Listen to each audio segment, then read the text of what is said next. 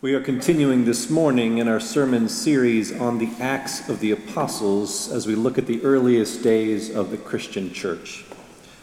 Our text this morning is from Acts chapter 4, verse 32 through chapter 5, verse 11. Hear now the word of the Lord. Now, the whole group of those who believed were of one heart and soul, and no one claimed private ownership of any possessions, but everything they owned was held in common.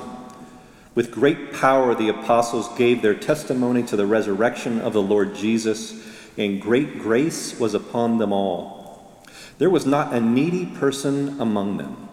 For as many as owned lands or houses sold them and brought the proceeds of what was sold. They laid it at the apostles' feet, and it was distributed to each as any had need. There was a Levite, a native of Cyprus, Joseph, to whom the apostles gave the name Barnabas which means son of encouragement. He sold a field that belonged to him, then brought the money and laid it at the apostles' feet.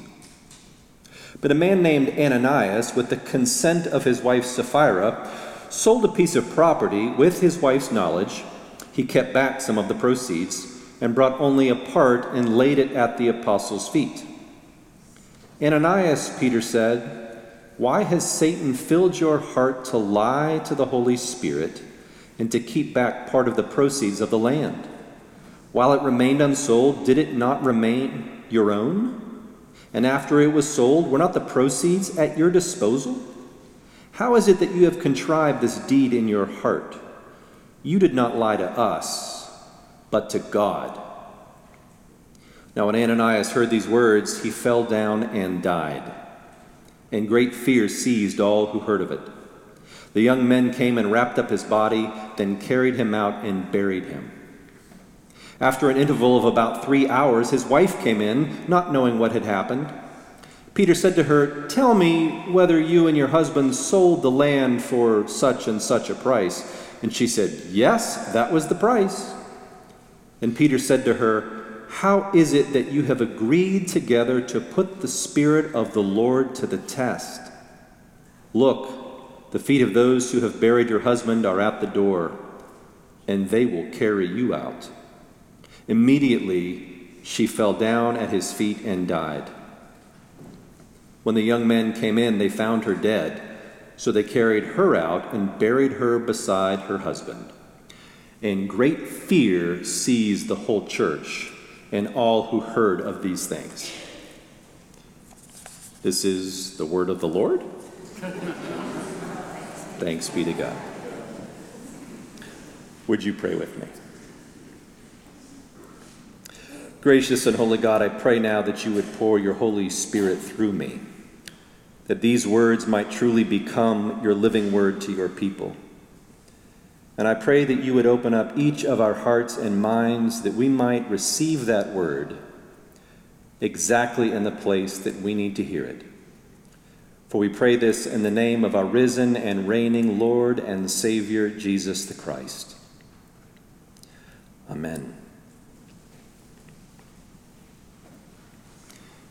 The church in Jerusalem was exploding.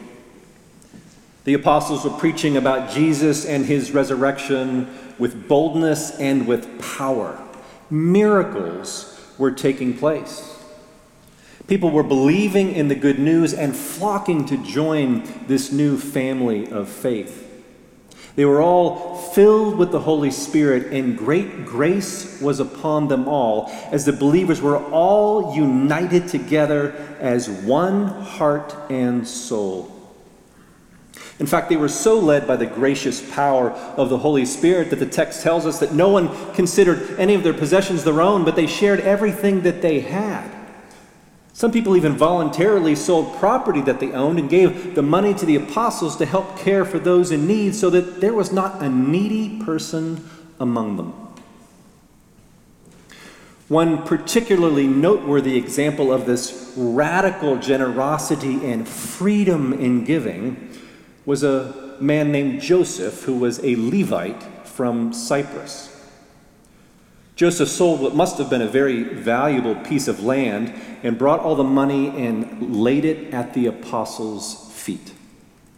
And this extraordinary act of, of selflessness and unity had such an electrifying impact on the early church that they gave him a new name Barnabas, which Luke tells us meant son of encouragement.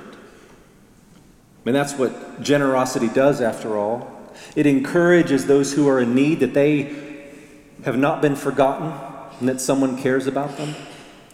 But it also gives courage to those who have been in, blessed with resources that they too might trust God enough to risk being generous. Now, there was a, a certain couple among the believers in Jerusalem named Ananias and Sapphira. Well, when they saw what Joseph had done and the way everyone responded to it, they decided that they wanted to get in on the action. So they sold a piece of property they owned in order to give the money to the apostles. But once all of that money was in their hands, well, their spirit of generosity began to wane.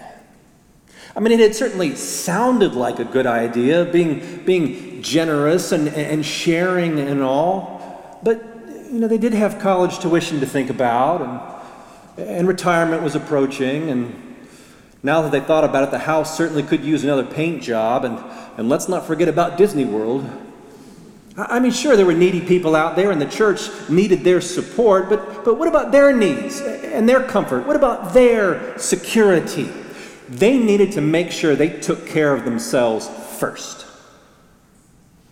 And yet, they still wanted to be recognized for their generosity and selflessness. And so they came up with a plan. They would give some of the money to the apostles and keep the rest for themselves, pretending as if they had actually given them the whole thing. But after all, who would know? So, as Ananias was making his way into town with the money, I can imagine that he began talking to himself about how everyone was going to respond to his generous gift. Just look at the fuss everyone's making over that annoying Joseph. They're all calling him Barnabas now. Son of encouragement, son of encouragement.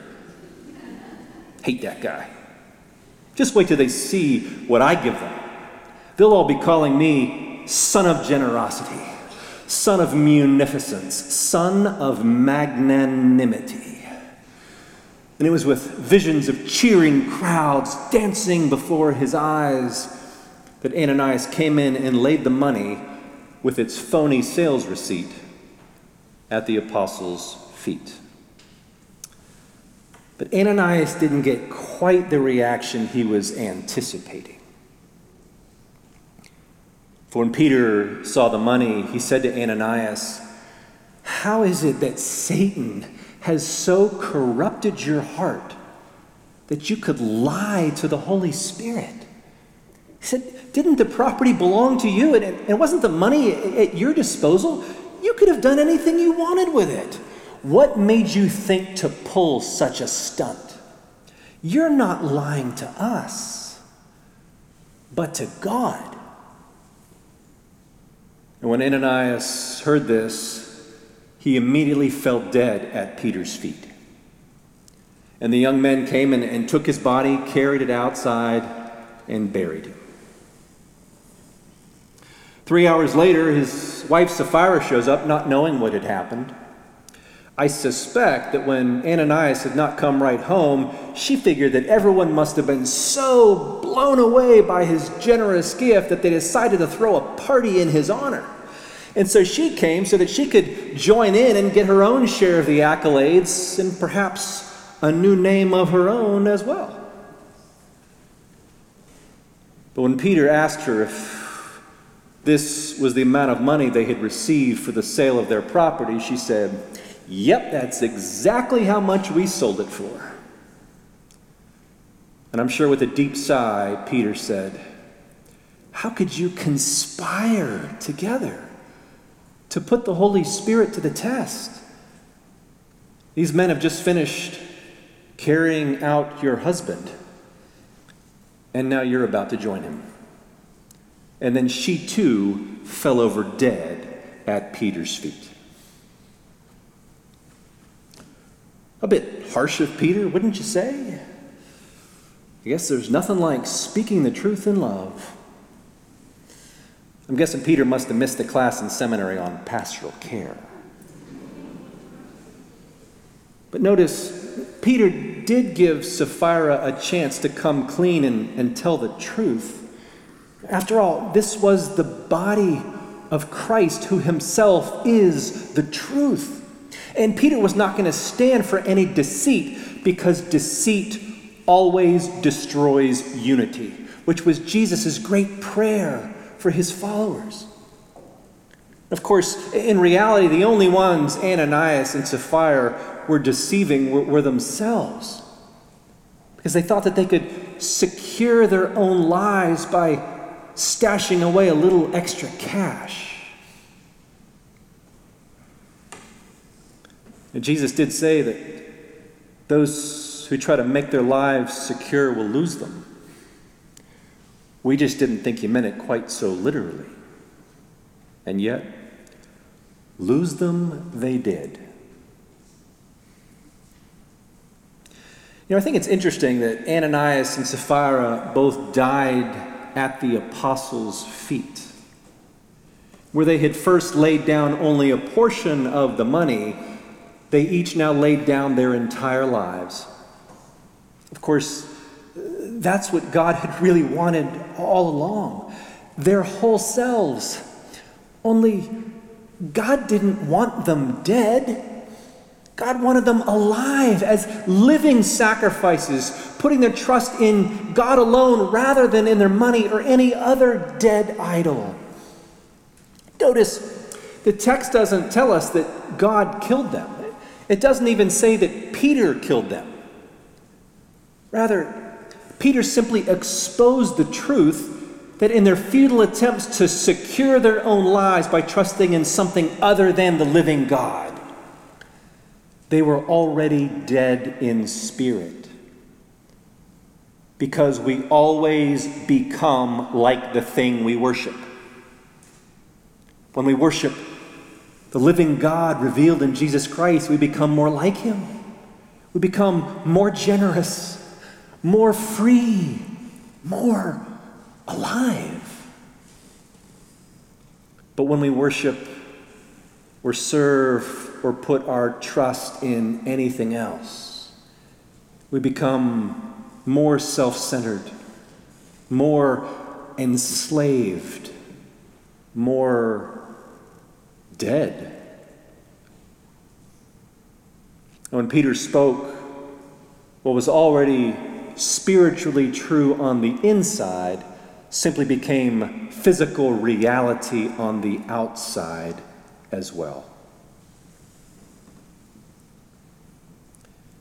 The scary thing is, we're really not so different from Ananias and Sapphira. I mean, we struggle with the same fears and insecurities and temptations, don't we? As Will Willimon writes, there is something quite natural about the lies of Ananias and Sapphira.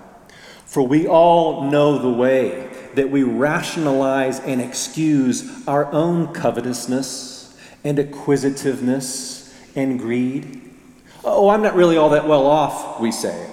I have all I can do just to make ends meet. I work hard for this and deserve it. Willimon says that our lies are a correlate of our materialism. For both our materialism and our self deceit are our attempts to deal with our human insecurity by taking matters into our own hands. Martin Luther once called security the ultimate idol. And we have shown time and again that we are willing to exchange anything our family, our health, our church, the truth for a taste of security.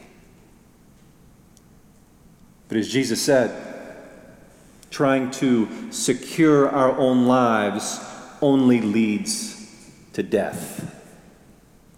And you can be dead inside a long, long time before the outside catches up. But Jesus Christ came that we might be fully alive. And there's a reason when those first disciples were filled with his spirit, the, the, the response was a, a chain reaction of radical generosity. They were just so overwhelmed with gratitude for the new life they had been given, they just couldn't help themselves. Nobody demanded that they give a certain amount or anything at all. It was all joyfully and freely given because they were growing more into the image of the Savior they worshiped. And be very sure, there is no legalistic giving in the church. Now, if you're putting money in the offering plate or, or making a pledge because you think that you have to or that God won't bless you if you don't, we are happy to have your money. And we will make good use of it. But you're missing the point. The church is not a social club with membership dues or a, a charity for well to do people to ease their conscience by making a donation. No, the church is the body of Christ, which is God's mission in this world, a world that He so loved that He gave. He gave. He gave the greatest gift that He had to give His only Son. And if you're not giving back to Him out of gratitude, then again, you're missing the point. And if you're not filled with gratitude for what God is doing in your life, then you're not paying attention. That's what's so sad about Ananias. He didn't even pay attention to his own name. You see, in its Hebrew form, Ananias means God has graciously granted. It means that everything we have is a, a gift of God's grace. If only Ananias had believed in his own name, then maybe he might have responded like Joseph did, as someone whose trust is in the Lord and who knows that everything we have already belongs to God. And this freedom to give completely transformed Joseph's whole life. In fact, he was so changed by it that they had to give him a whole new name Barnabas, son of encouragement. Because that's what giving does, after all. It changes us more into the image of Jesus. And it changes those around us as well. Know, in my first church in Indianapolis, an older couple came up to me one Sunday after worship with a gleam in their eyes, said there's something they wanted to share with me. They were just so excited to let somebody know that for the first time in their lives, they were going to be pledging a tithe, 10% of their income. I mean, you should have seen the joy that was radiating from their faces. It was incredible. You know, I, I drove home that day from church on cloud nine. Not because of how much money they were going to be giving to the church, I didn't even know, but because they had become Barnabas, a son and a daughter of encouragement. And I tell you, I wanted to fill out my own pledge card right then and there. Because joyful generosity is not only life changing, it's contagious.